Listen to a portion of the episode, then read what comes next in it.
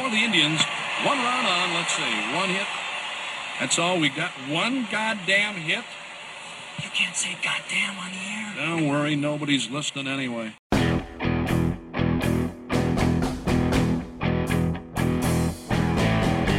From the Gateway Lounge in Sioux Falls, it's Nobody's Listening Anyway.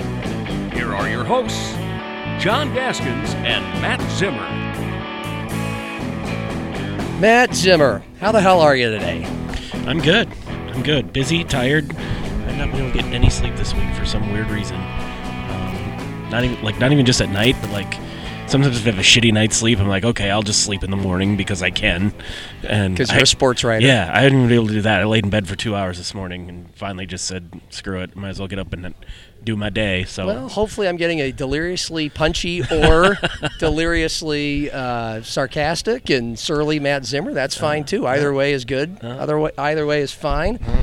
I've been very hurried myself and all the kinds of things. Fucking getting ready for my dad to come into town. It's a once. how in do a- you have to get ready for a 75 year old man to come to your house? Uh, you got to clean your house and make yourself look respectable. His That's house is all. His house say. is always clean when I go there.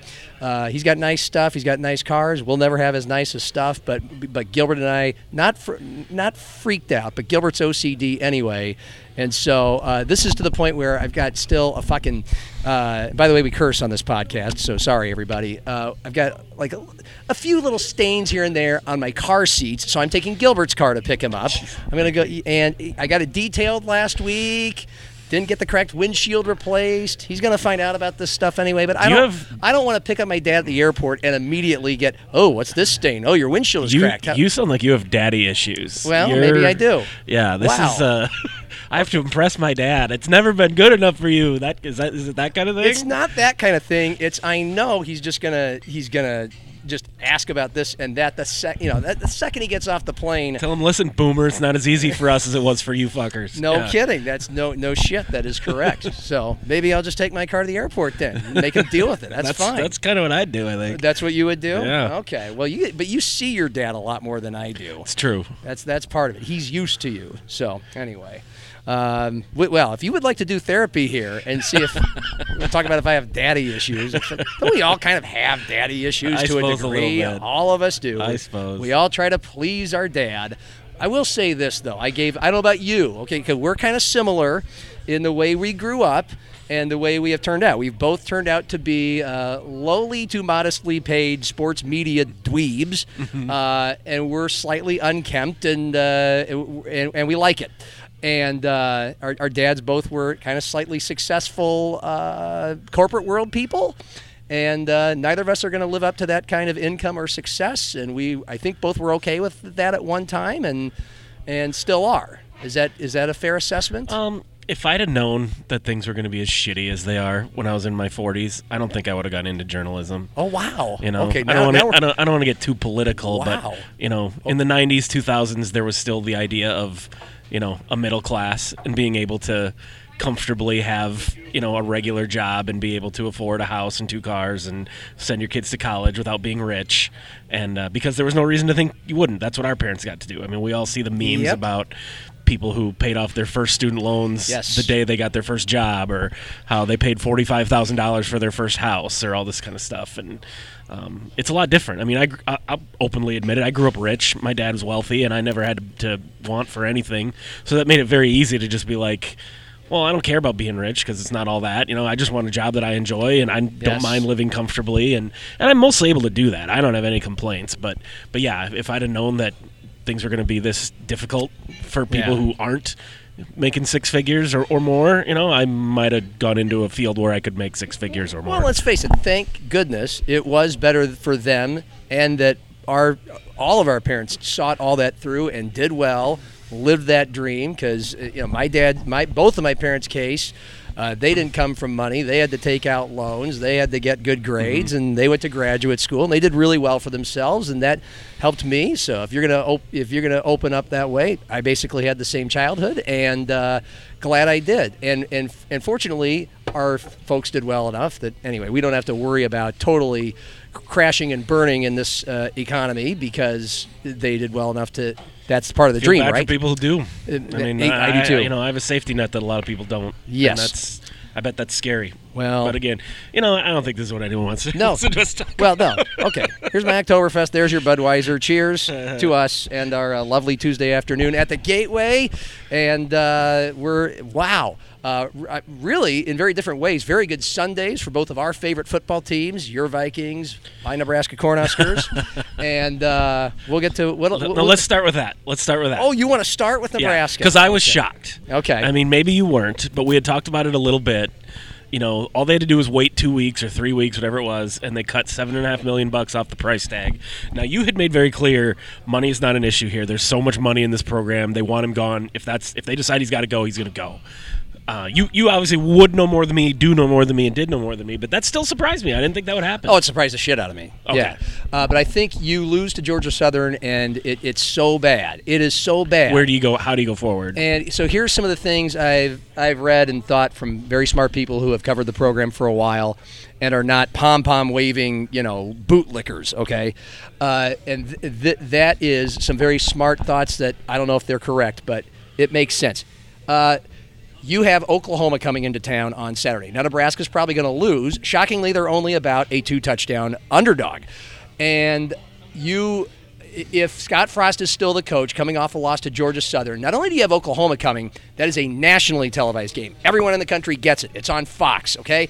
Not just that, but big noon, big noon kickoff. Their big show is going to come. It's going to be a big presentation, no matter what's going on. No matter if Rome is burning, Husker fans are going to be there in full force and uh, be all around that set, and it's going to be an exciting day, even at nine, eight, nine dawn in the morning.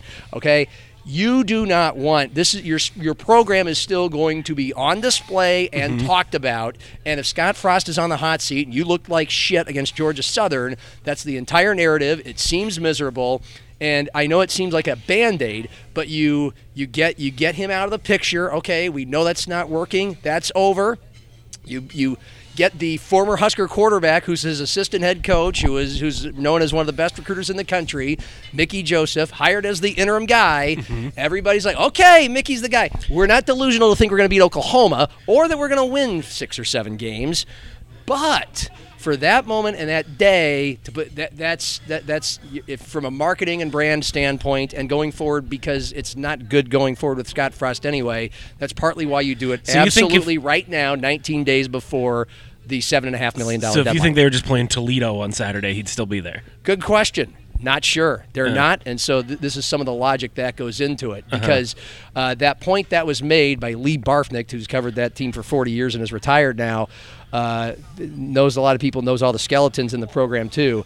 You know, that's that came from him after another guy who's covered Nebraska forever suggested, who's now who's no longer a sports guy, more of a political and uh, life writer, said, uh, you know, this is ridiculous. This is insane. I, I know there's a lot of money there, but still, this looks really bad. It looks in these economic times, it looks really shitty that they're they're just going to go ahead and waste seven million dollars and not wait three weeks. And so that was the response to that sentiment, which a lot of people have.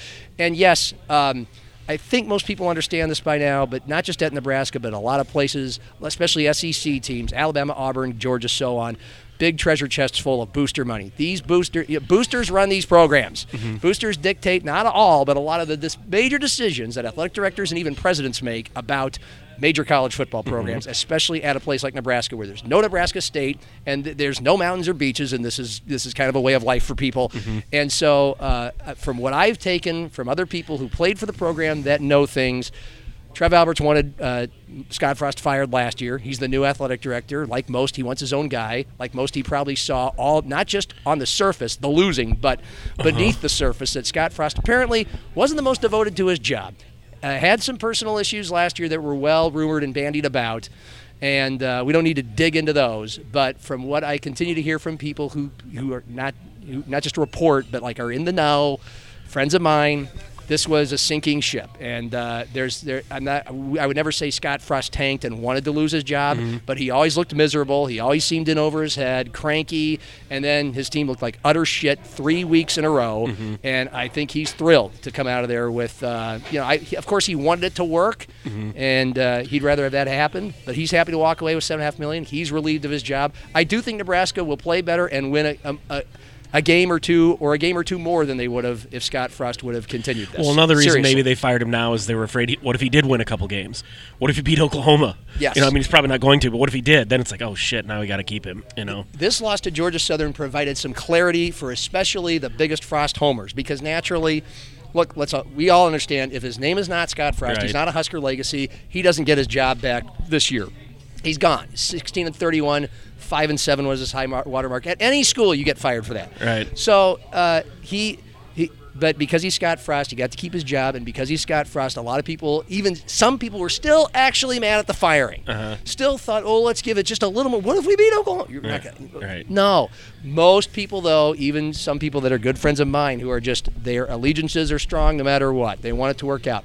Most of them realized that Georgia Southern loss provided clarity. For fucking sure, it's not going to work under Scott right, Frost. right. Everyone wanted it to work, and most people thought it was a grand slam hire. Right. And it was. Would there have been a better hire in hindsight 2020? Yes, probably. Yes. Shit, so, a lot of people could do better than 16 and 31.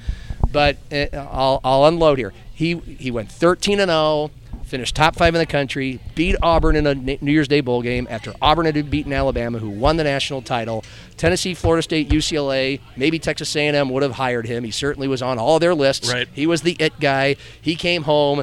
It was a home run hire, and everybody exploded with excitement. And now everybody wants to shit all over Husker fans and people like me who lauded it, and it crashed and burned. I don't think so. When I- everybody knew that was the right hire. I don't think anyone is time. criticizing the hire or saying that Nebraska fans were silly to be excited about it. I watched some of his games that first year, and the fact that they added so many of those close losses, I was like, shit, this guy's going to do it. Yeah. You know, and I don't mean win a national championship necessarily, but I was like, he's going to get this going. Like, look how close they are already. Was Yeah. kind of what I was thinking. We didn't know that that was going to be the norm for the next four years. That yeah, they're always they always have enough talent to not get their ass kicked, but they're going to lose every single week because they're just not good enough. Yeah, they're not well coached. I mean, after 47 games, it's clear they're not well coached. It, was, it was never a talent issue. They've never, they have still, probably for the last 20 years since Frank Solich left, but especially in the 10 years they've been in the Big Ten, they have offensive and defensive line issues. Mm-hmm. They always have. But they've always had turnover and penalty issues from from Callahan to Pelini to Riley to Frost. They it, it, Mike Riley always had a great line because Mike Riley lost a bunch of close games in his first year mm-hmm. where they were a where they were a shit show, and and finally they put got their act together a couple times and Mike Riley, good old howdy doody, would say, "Oh, that started it's starting to look a lot like football," and it, it just never looked a lot like football at Nebraska, which is why I can preview a discussion about who could be their next coach because you and I did that on Twitter a couple days ago, which is why Matt Campbell or Chris Klieman uh, seem like lovely hires, lovely ideas at least, because this is what Nebraska needs a football coach who has proven. Uh, his teams can play football that looks a lot like football, that has its act together. The talent is Well, there and will be there. Scott. Frost was that at the time coming out of UCF. I think you know. Kind of. I'll explain. Here, here's what I, th- I think about Nebraska, or what was my reaction to some of your tweets and some of the stuff I saw. When I first saw Matt Campbell's name, my first thought was, why the hell would Matt Campbell want that job? Fair. Why would he want to leave a good thing? I realize Iowa State traditionally has not been the same level of football program as Nebraska. and Nebraska will write him a blank check, but, But go on. where he is now compared to Nebraska, money notwithstanding, I just why would he do that? Not You know, arguing. I, I would stay at Iowa State, and, and if you do want to get a better, bigger, better job for more money somewhere, wait. Something else is going to open up that's going to be better than Nebraska. Fair. Uh, and then what blew my mind was to read some of the replies to this tweet mentioning Matt Campbell, and all these Nebraska fans going, mm, "No thanks, not good enough." Are you fucking kidding me? Are you people still pulling this? I agree. And yes, I'm sort of including you, but not really, because I know you get it. But like, how how much longer does this have to go before you people figure it out? Yes. You are Nebraska, not like you're you're Minnesota now. You're Northwestern. you're absolutely. Indiana. No, no, you we're- no longer not e- this. yeah. uh, and I and I'm saying we in this discussion because it's an emotional discussion. I know how much you love it when I say we, but uh, but Nebraska is not any of those teams anymore. They're like one and ten in their last eleven games. Thank you. Free cookies when you come to the Gateway for lunch sometimes. Um, uh, they, they're they're a collective one of their last eleven against Iowa, Minnesota, and Wisconsin combined. But uh, go on, go on. Well, that's it. I mean, the, the fact that there are still Nebraska fans clinging to this idea that they can thumb their nose at a coach like Matt Campbell or think that they can hold out, that they're a destination job, that that, that the hot coaches out there, the up and comers, are looking at Nebraska, going, "Well, that's where I want to go to make my mark." Like, I don't think so. Yep. Now, I'm sure that you could make an argument that, well, hey, now expectations have never been lower. This is the best time. You're going to have all these resources. You can go there and be the savior. Blah blah blah blah. Yeah, sure. That's that's the that's the potential upside. But what's the potential? Look what look what just happened to Scott Frost's career. Yeah. You just said it yourself. It's not like Nebraska was the only school that wanted him. He was coming out of USF or UCF, the hottest name in college football coaching. Yeah. And there was a thought that Nebraska might not be able to get him. He might take a bigger, better job Oh, than there's that. there's definitely and now, I- now, I- now I- who's going to want him? Where's he going to go? I truly is he going to go be the quarterback coach at Oregon or something? I mean, like, uh, uh, uh, offensive consultant. He'll replace Bill O'Brien as an offensive consultant at Alabama for, for Nick Saban. It's uh, Nick I'm just Saban saying, it, his going to Yes. Nebraska ended up ruining his career. uh, fair. I think you know. Not that he can't, you know, I- eventually. I, I, I think it's a, I think it's a good place. That's a good uh, launching point for. Hi Jackson. what is this? Oh boy. nice. Well- Can I have this? Well, what All do right, I'm I gonna get? Do you have home. a- I'm not gonna drink it now. What, what do you got? It. What is that? It's a Surly. It's a Surly Brewing Before Company. I die, craft. Oh, Minnes- Vikings. uh, Vikings. You got a you got a Chiefs you got a Chiefs drink? Okay. All right. Nice. Uh, okay. Thank you. Thank you, Jackson.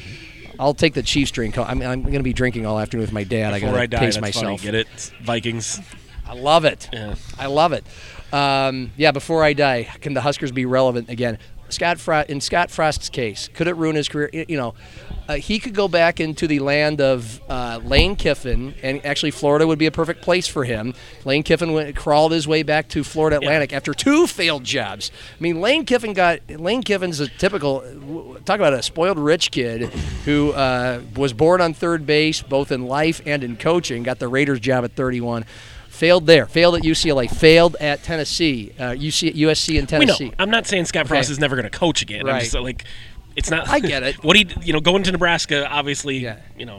So that's that's what I'm saying. This idea that uh, all these other guys are going to be lining up to go coach at Nebraska. But but how do we connect the dots to why it didn't work out for Scott Frost at Nebraska when he was the it guy? Now, first of all, uh, he would not have taken the Nebraska job between Nebraska, Tennessee, Florida State, UCLA, Texas A&M. I believe was open then as well, but they were always I think they always wanted Jimbo Fisher, who they got, and they should have. The- Um, he would not have taken the Nebraska job out of those if he was not from Nebraska. We all Uh-huh. know that. Like Uh-huh. he wouldn't have Uh-huh. gone from no way. So I'm not I'm not delusional to think that wouldn't have happened. And he was pressured. I mean, he kind of felt the burden Right. of Tom Osborne. you have to come back and save us. Absolutely, Yeah, the yeah. same guilt that Roy Williams felt. Roy Williams turned down North Carolina, where he had, you know, where he had worked under Dean Smith Mm-hmm. once, and he could not turn Dean Smith down twice. This was the exact same thing. Mm-hmm. Okay, so uh, Frost could and should go back to, and probably will. Some, yeah, who knows? But probably somewhere in the South where it's worked for him, where people love him, and uh, know it's worked for him. And so, how he got so good at Central Florida was they should have never been 0 13 two years before he was there, but they had an old kind of Wasn't it the George O'Leary? George O'Leary was old, drunk, semi-retired, and things slipped. It got loosey goosey, but they were 0 13. Scott Frost got him to 13 and 0 in two years. That's a remarkable job. That's great. But you Central Florida is in the same conference. Besides South Florida in the same league, you're competing against teams from Ohio and Connecticut, and Pennsylvania, and Houston. Where like and and your other competition in that league is uh, SE, you know SEC reject schools, SEC rejects, and uh, so you you're in Florida. Recruiting's easy. Florida's fine. You- You're 100% of your roster can be in Florida. You can walk out there and you should win nine or 10 games every year in that league. He won 13, good for him. And he had a cutting edge offense and he used some of his cutting edge principles that he learned at Oregon when Oregon was the absolute it offense. Chip Kelly, Scott Frost learned under Chip Kelly. Scott Frost learned under Bill Snyder, Bill Parcells, Tom Osborne. I mean, uh, he had all the pedigree, but it, but it was a it was it's a different ball game to to be wildly successful instantly to be a meteor at Central Florida than it is to go with athletes in that whole league. That whole league, just like the Big 12 and the Pac 12. Loosey goosey, cutting edge offense. Loose turnovers, penalties, big deal. If you have the dudes, just shoot it out, roll it up, uh, blow them out. No big deal. Big Ten's a whole entirely different ballgame. Scott Frost had not recruited there. Um, he he famously puffed out his giant pectoral muscles at his press conference and uh, proclaimed when asked if he was going to take Nebraska and to adapt to the Big Ten's Big Ten style to- yeah. especially the Big Ten West, Wisconsin, Minnesota, Iowa. Run the ball, big guys up front, control the clock, cold weather. And he said, no, they're going to have to adjust to us. and uh, no, that didn't work. And so he just he, he just didn't know how to do it. It's a different operation. Couldn't figure it out, and and we move on. Which I think, again, as a Husker fan.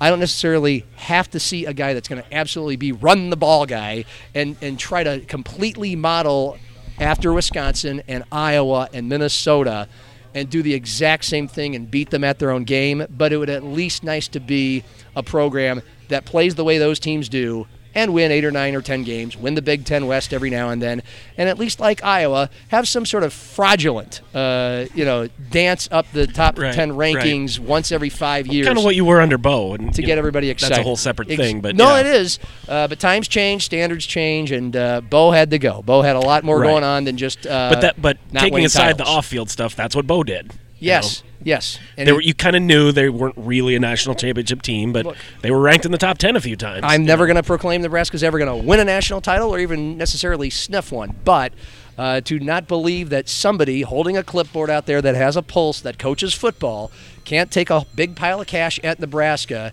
win eight or nine games, if not consistently, you know, every other year or so, go to bowl games, compete for a Big Ten championship, get in that game, uh, and uh, and do better than Bo. Which Bo, you know, he made it to one Big Ten championship game, got his ass kicked.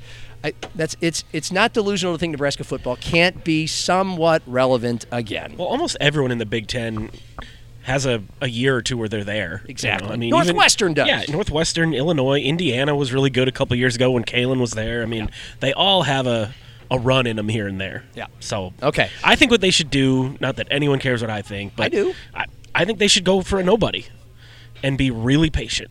First of all, that way you don't have to throw ninety million dollars at the guy or whatever. Go get some, whether it's a coordinator or position coach or maybe an FCS head coach. Matt Entz's name has been thrown out there. I mean, that would surprise me, but someone that you don't have to pay a ton of money and say, rebuild this thing from the ground up. Yeah. There's not a lot of pressure on you. We're not proclaiming you this savior home run hire that's going to win the press conference and impress all these, or, or I should say, please all these Nebraska idiots who apparently think they're owed the next Nick Saban. Have a rocket ship of an offense, which each of the last Um, right. four guys just have be had. patient and let the guy. Because to be fair to Scott Frost, that's not what he was given. It was like we expect you to win pretty much right away because we're not that bad right now. It's Yep. not like he took over a team that was coming off a one in ten season. Right. You know, so. Tell this guy, hey, we're going to be patient. If you go one and 10, 2 and 9, 2 and 9 the first three years, we're not going to fire you. You're going to have some time to build this thing. Right. But I don't know if Nebraska fans, let alone their administration, everyone else, has the patience or the humility to endure that. I think Trev Alberts actually has some of that, and, and you know, and that's why the Urban Meyer thing is fun. Real quickly on that, because it's part of the conversation. Because Dan Patrick two weeks ago, and you can roll your eyes. if talk he's to him. interested, you kind of have to. Of course. Well, and here's and so here's where I fall on that. If they hire Urban Meyer, I'll be thrilled, and I wouldn't be surprised if he at least gets him into everything I just said. if not, yeah, Mm-hmm, Same, same, If- if- agreed. yeah, okay. Uh, it'd be fun, and you you hold your nose, and you just take whatever bullshit uh, co- you know, comes with it Right. because he brings a lot of baggage, and he's a horrible human. And all you have to do is watch the Aaron Hernandez documentary to see how trash of a human uh, of a coach Urban Meyer is. But yes, am I a Husker fan and do I want to win? Would I love to win instantly? Because I know Urban Meyer, no matter what happens, is not going to last more than four, five, six years at a place. He never does. He can win, get out of town. I'd be thrilled. I'm not going to. I'm not going to say I'm disgraced. Why we, we need to hire better humans. But Trev Alberts did say character is going to be a big part of the hire. So uh, if that's the case, then Urban Meyer's not a part of the conversation. Um, and uh, that's that. I, I've, you know, I'm sure you haven't paid much attention to Trev Alberts, but I, you know, he spent a lot of time in broadcasting, and now he has spent over a decade in administration. Uh, boy, he says a lot of the right things and makes a lot of sense. And I don't trust him because I. My last thing I could say about this is, as a Husker fan, I will refuse to ever proclaim anything anymore. Okay, so I'm not going to say I'll, I'll probably be thrilled with the hire because I, I, there's a degree of sycophant to me, but. Um, I mean, I like the Mike Riley hire for fuck's sake. You know, I really thought that would work. hey, he, hey, he, He had a nine-win season. hey, he, he was mediocre at, at Oregon State where they, they had been terrible. He works miracles to put give him toys at Nebraska. He'll win. No.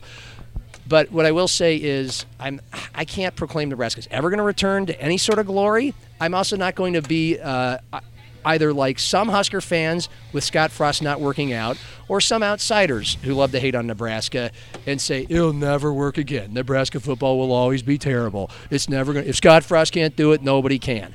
It's just well, I'll, watch the hire, sit back, wait and see. There's plenty of potential there. Potential to be the, dynasty ever again? No. Potential to be respect respectable? Of course. Seriously, last point. Fucking to your point about hiring nobodies. They weren't nobodies, but Kansas State was about to quit football after 33 losses in a row. And uh, they hired Bill Snyder, who was like a 50 year old, boring, bland coordinator from Iowa, never been a head coach. Uh, three years later, through meat and potatoes hard work, uh, started to win. Five years into it, was you know threatening Nebraska and winning 10 games. Um, Wisconsin, laughing stock. Uh, Barry Alvarez was a coordinator at Notre Dame under Lou Holtz, so it wasn't like he was an unknown in the coaching ranks, but still uh, not a head coach. Uh, they hired him. Bob Stoops, never been a head coach. Oklahoma hired him, won a national title in year two. And uh, Blue Bloods, Alabama went through six, five coaches before Nick Saban. He was spin number six after Bear Bryant. The others all flamed out. They were all bad. Everybody said the same thing about Alabama. They'll never be great again. Their fans are delusional. And then they, I'm not going to say we're going to hire Nick Saban and win six national titles, but to think that a blue blood can't at least win again and be great again. The one thing, even though some Husker fans are delusional, like you said, is that there still is somewhat a desire, at the Yeah. very least, and somewhat of an expectation to at least aim for greatness. Mm-hmm. So, anyway, that's that. All right. Speaking of that, your Vikings. Yeah. What a perfect time to play the Packers. I Um, guess. that does you're thinking 500 don't get too crazy about things but man that looked good for a day it looked like happy days are kind of here again at least on offense As you were uh, going on about Scott Frost, I have to admit I I, I drifted a little bit. And and uh, I looked up at the screen here. Oh, thanks for saying You- that, you, Matt. You, you went a little long on. We know why Scott Frost didn't work out, but anyway, It's the risk you took when bringing it up It's true. Um, I just happened to glance up at the screen here, and these ESPN NFL analysts are doing their Week One power rankings, and Vikings are number three. So it took them one game to go from what number fifteen, number twenty, to number three. Um, that is more comical to me than anything. That's but- why- this is why I, I don't miss doing daily sports talk radio. I'm not saying I wouldn't love to do it again or won't ever do it again, but like living in li, living and breathing daily on this shit like power rankings where the Vikings vault to three On after one week game. one. Yeah, yeah. It's just it's just fodder, but whatever. It's fun. I mean, the defense played very well. Kirk Cousins looked great. And not just like we've obviously seen performances from Kirk Cousins where he threw for 320 yards and three touchdowns, but I don't know if we've ever seen him look that comfortable, that in command. Um, and even just, and I don't want to read too much into this, but you know his body language in in the locker room that we saw, giving the game balls to the coach and in the post game press conference. I mean, he looks like a different person, and it's hard not to think that that's just because Mike Zimmer's gone. Um, then you know, obviously Justin Jefferson's a freak, and he's been great, and he doesn't look like he's. I mean, it looks like he's going to be even better. Um, I mean, if Christian Watson catches that ball on the first play of the game, it's probably a completely different game. Um, but having said that, I mean, it's seventeen nothing, and I'm like, well, you know, how long before Aaron Rodgers makes his run, and then it's twenty to nothing, and you're like, ah, one more score, and and this is probably out of hand. You know, if they can get it to twenty seven nothing, this game's over. And then Rodgers scores, it's twenty to seven. You're like, ah, here we go, and no, that was that was it. Um, it was a def- decisive, definitive. I don't want to call it a blowout necessarily, but it was a very decisive win, and uh, yeah, it has me really excited about the Vikings. to uh, see and hear Justin Jefferson in the post-game press conference, he's kind of a happy-go-lucky kid. He knows he's awesome. He might be the best receiver in the NFL, or might be by the end of the year, especially if this keeps up. Uh, it's it's just evident, and I've heard you know I've heard plenty of analysis here and there that uh, Kevin O'Connell is a breath of fresh air. Uh, you saw him on the sidelines. It's easier to smile a bunch when you're up the whole Right, game. right. But he just seems to have an air of confidence and not loosey goosey, just being happy for being happy's sake. Like confident. This is where I never liked Bo Pelini or Mike Zimmer. The, the screws were tight. Things are together. He knows what he's doing. He's a good-looking guy, and it, it's a jet, you know, jet airliner of an offense he had with the Rams and can have with the Vikings. But like, The screws are tight. Like unlike Nebraska, screws are tight. We're confident we're going to pass the test today. And it, Mike Zimmer and Bo Pelini always looked like they were about to shit themselves because they knew uh, they their, their teams might not be quite totally ready, and they were just waiting for the shoe to drop and the first mistake to happen, and they were going to go nuts because they were perfectionists. This group just seems happy. Sean Payton said it best. I heard him on the radio the other day uh, that that the Vikings and a bunch of teams in the NFL with first year head coaches who won games on Sunday just looked like a bunch of kids who got, a new teacher or something. Mm-hmm. You know, like just happy go happy as clams on the playground. That's not going to have a ton of staying power unless you really have something going. Mm-hmm. But I do I do believe in the psychology of of where things are at with the Vikings and it's good. They clearly needed a breath of fresh air, and they got one. Yeah. I think it's that simple. Uh, and you caught the Packers at the right time. I mean, you got them at home, and you got Aaron Rodgers, first game without Davante Adams. Mm-hmm. Then his top returning receiver Lazard is out. His uh, two of his linemen are out. He had a rookie lineman who played and, FCS and the kid drops year. a touchdown on the first play of the game. And he's a kid. I Yeah. mean, and Aaron Rodgers uh, is great at a lot of things. He's Houdini, but what he's not good at is g- cutting his teammates a little slack. Uh, Oh, I don't know. I, I. I liked his comments when asked about that drop. Um, he was like, "Hey, he's a rookie, and drops are going to happen, but you got to catch that fucking ball." and I, you know. I, I think sometimes we, all, oh my god, he criticized him. It was a touchdown, and he dropped it. Yeah. this is the NFL. You know that wouldn't have been okay in high school, let alone in the NFL. I, I don't think there's anything wrong with him saying like, "Kid, you got to catch that ball." You know that was a huge play, but also saying like, "I get it. Nobody's perfect. It's your first game. You're a rookie. You know we're gonna go keep going back to you." But I have no problem with him saying like, "That's not okay, dude. You got to catch that football." Sure, but I, I am not okay with any sentiment from either Vikings or Packers fans and thinking, oh, the the, the, the Packers would have won the game or it would have been a completely No. different game. I think over time, uh, the, Vikings are just right now at this moment better team Are better, but Yeah. it would have been a different game. That's that. You know, it's Yeah. seven seven right off the bat. Sure. Any thoughts about the Eagles on Monday night?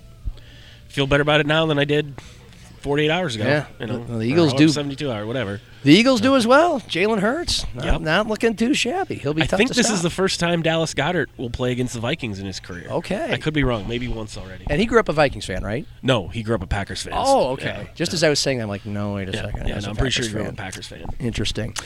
Uh, all right, so the uh, transition to Jackrabbits. Uh, beaten up, uh, a couple Yep. close games. Uh, I, John Stiegelmeier's remark after this 24-20 win, 22 win over Davis, in which they gave up two touchdowns, but managed to stop the uh, block an extra point and stop a two-point conversion to preserve a win.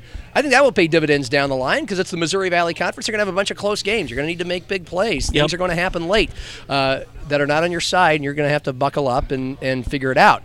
Uh, but I, his comment was telling. Uh, we're a completely different team from fall camp, but we can still be a good football team. How do you feel about that? Well, the the comment I appreciated the most of his was, if we don't fumble that football, we win the game twenty four to ten. Uh, a lot of times coaches don't want to go there, and I appreciated that he did because he's right. Um, that game shouldn't have been close, and the reason it was is because of that fumble. And then they give up a touchdown, then they give up an onside kick, and they get another touchdown, and they end up having to defend a two point conversion just to win the game. None of that is good necessarily, but the defense, which you know stood on its head to keep him in the game against Iowa the week before, had to do it again. You know, and and that's not fair to that defense. The offense isn't pulling their weight yet. Um, the comment you're referring to, where he was like, "Well, we're not the same team we were in fall camp," and some of this other stuff. I was pressing John on, you know, what's going on with the offense. You know, it's one thing to not be able to score against Iowa, um, but you didn't move the ball very well against Cal Davis either.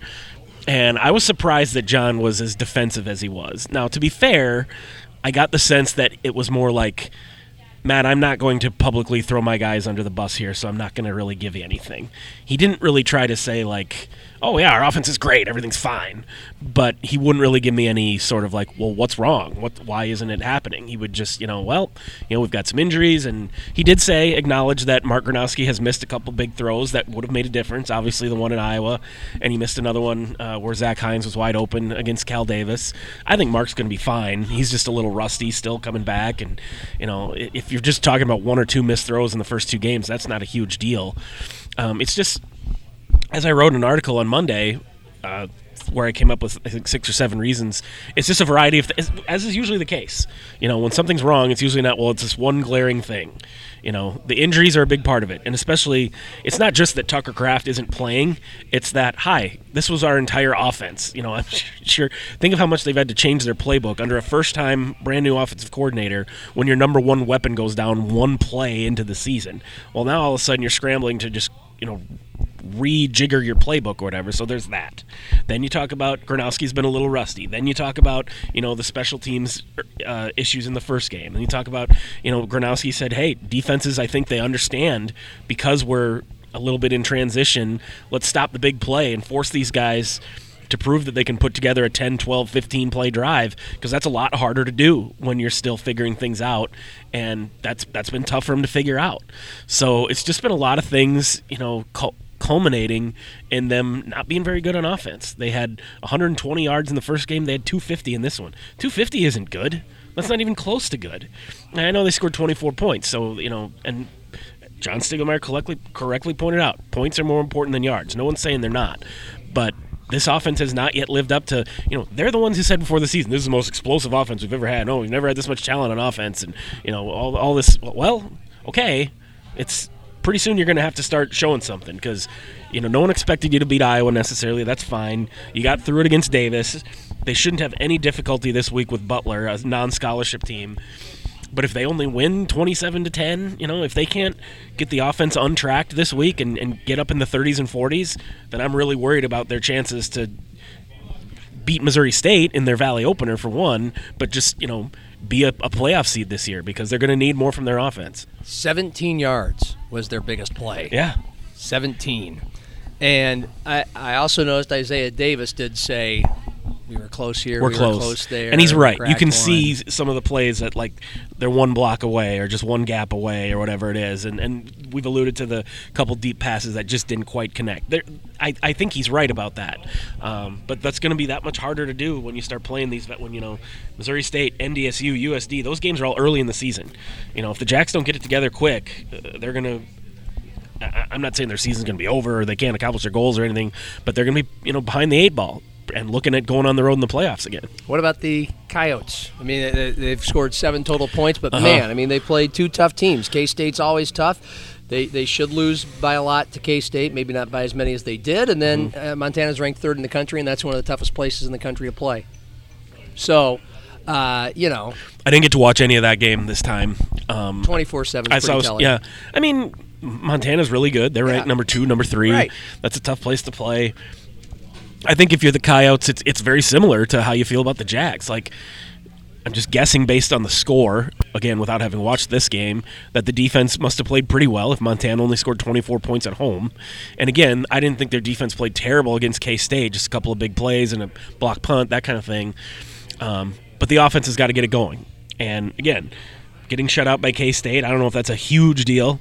Only scoring seven against Montana. I mean, Big Sky defenses aren't always known for being that tough. That's probably a little bit concerning. That I mean, and I think their touchdown came what early fourth quarter, late third quarter. I mean, they almost went two whole games without scoring a point. I mean, that's just not good, no matter who you're playing. So um, I'm maybe a little bit more concerned about their ability to be a really strong team and get through this early schedule than I was before. But again, I think we all expected them to be 0 2 after their first two games, so it's not really anything to panic about. They finally get a game in the Dakota Dome, and it's against Cal Poly. Absolute must win. They have to win this game. If they lose this game, I don't see how they recover and make any sort of playoff run. Uh, I can't tell you how good Cal Poly is. All I can tell you is they lost at Fresno State. That's their money game, uh, 35 uh, 7. Uh, not much to judge from that. And then they went down to the wire with the University of San Diego and won 28-27 at home. San Diego's a non-scholarship school. Ooh, no, they're okay. really good. They're the one that win. They win that league a lot. But but I mean, 11 a.m. start in the Dakota Dome against a team from California. Obvi- uh, Coyotes have to win that game. Not I can't a stress team. it enough. Yeah. yeah. All right. Uh, the Twins lose to the Indians. I'm uh, done. The Guardians. Yeah. I'm done. I didn't watch an inning of that series just because I was busy with yeah. other stuff. Right. And uh, I just noticed last didn't night. Didn't miss just, anything. Just flipping through the. Ch- they're already five games back. I yeah. didn't realize they had fallen that far. Well, it's over. Yeah. And I thought about it for a little bit, and you know, I, I hate to be critical of guys who suffer injuries because it's not really your fault when you get hurt. But to have Byron Buxton not available when they're going through this stretch, um, just gets I just get tired of him not being able to play. Yeah, keep keep Rocco. I, I don't. I don't think you get rid I'm, of ambi- Rocco. I'm ambivalent. Uh, I don't think they will because he's their. I mean, I think you'd have Jim Pohlad would probably have to fire Falvey and Levine. I don't think they're going to get rid of Rocco unless they feel like they have to to save their own jobs. True.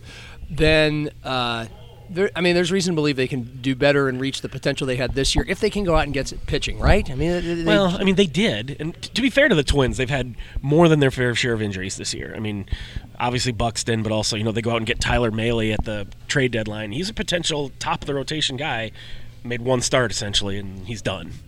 Um, you know, all the other injury. You know, they they thought they were going to get uh, Kenta Maeda back, and he's not back, and. Um, Bailey Ober was supposed to be part of the rotation. He lasted a week. Um, Chris Archer's never been able to go three or more than three or four innings. Um, Joe Ryan's been their best starter. He's missed some starts. Uh, Sonny Gray's been their other good starter. He's missed some starts.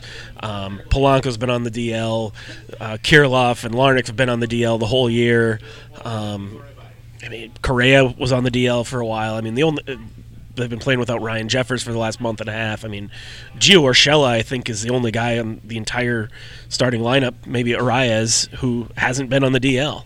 You know, I mean, if all those, I, I think most of the their their key players have performed well enough for them to win the division. Um, I mean, obviously Miguel Sano sucked, but that was kind of to be expected, and Max Kepler sucked again too. But everyone else, if, if Jeffers and Buxton and Gray and Ryan and, and all those pitchers and all those guys just stay healthy over the and do what they were doing when healthy, the Twins are going to win this division. You know, they didn't need anyone to do something amazing. They just needed everyone to be who they were and stay healthy, and they couldn't stay healthy. uh, are you going to cover any of the Sanford International? Yep. I am uh, going out there tomorrow for some of the media availabilities, and then uh, I think I'm going to head out there Friday to just kind of walk around a little bit, and then Sunday I'll be covering the final round. Right, very cool. And uh, is it is this something you get increasingly more? I know the last year or two you've been increasingly more kind of actually, if not excited. Uh, I enjoy it. It took Yeah. me a while to sort of figure out how to cover a golf tournament. Oh, it's you not know? easy. It isn't certainly. Um, it's and- not easy to spectate either. It's just it's a lot. It's just and to put it on too. It's just such a big production. And Yeah. There's so literally so much ground to cover. Yeah, yeah. And I used to get, you know, there were a couple times I got sent out there. They're like, just go out there and, and just write something, have fun, you know. And you know, you go and you watch John Daly play, or you know, the one year I was out there and I got hit in the nuts by someone's shot, and I get write about that. But um, it's actually fun for me now to just go out there on Sunday and follow the lead, the lead group around and, and be there at the end on the 18th green when, when someone wins. That's cool. I mean, that event is if, if you ha- if you're around, from around the area and you haven't been to it, I can't recommend it enough. It's fun. It is a lot of fun, whether you like golf or not. And uh, I used to be the kind of person that liked to kind of run around and go go to this group, go to that hole, go to see these guys, see that guys. The older you get, and I think uh, our audience is 40 and over mostly, the more whether you get to be one of the pretty people sitting in the hospitality tents with your free booze and your free food and your table seating and your space and all your friends, uh, or you're one of the uh, peasants that have to scrounge for a bleacher seat uh, on one of the two or three holes that have them.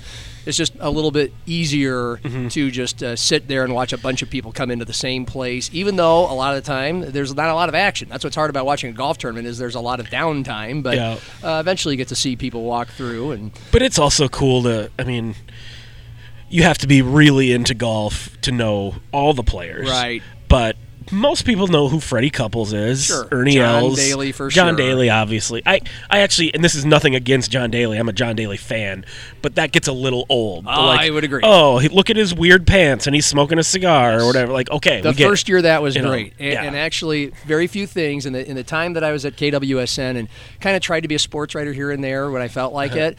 Nothing got more hits Uh-huh. Oh, than, than, than, than my John Daly uh, taking a piss story. Yeah. uh, the you know Yeah. in which I of course described uh, the carton of cigarettes on his cart, Yeah. the giant fountain pop from McDonald's, and of course uh, his. Uh, Probably had some vodka in it or his something. pants that looked like uh, he was stole from a cabaret, and then uh, Yeah.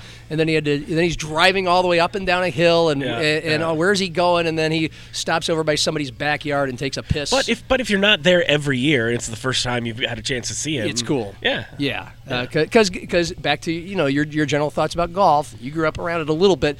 It is kind of boring. It's a lot of old white guys. Uh, It's not so much the boredom to me as it's the the culture being very stuffy and very like, hey, there's a certain decorum here. Which is- I really appreciate that John Daly has spent his entire career saying, "Fuck that, I'll be whoever I want to be," and I will never stop admiring him for that. all right. Uh, have fun. We'll talk to you next week. Sounds Good good times. You're going to go drink your Before I Die, and I'm not sure what my uh, Chiefs beer from Surly Brewing that uh, Jackson is going to give me I'm is gonna called. Save it. Probably We Are the Champions, or In Mahomes We Trust, or or uh, something like that. Or We Have a Super Bowl and You Don't. Okay, see you later.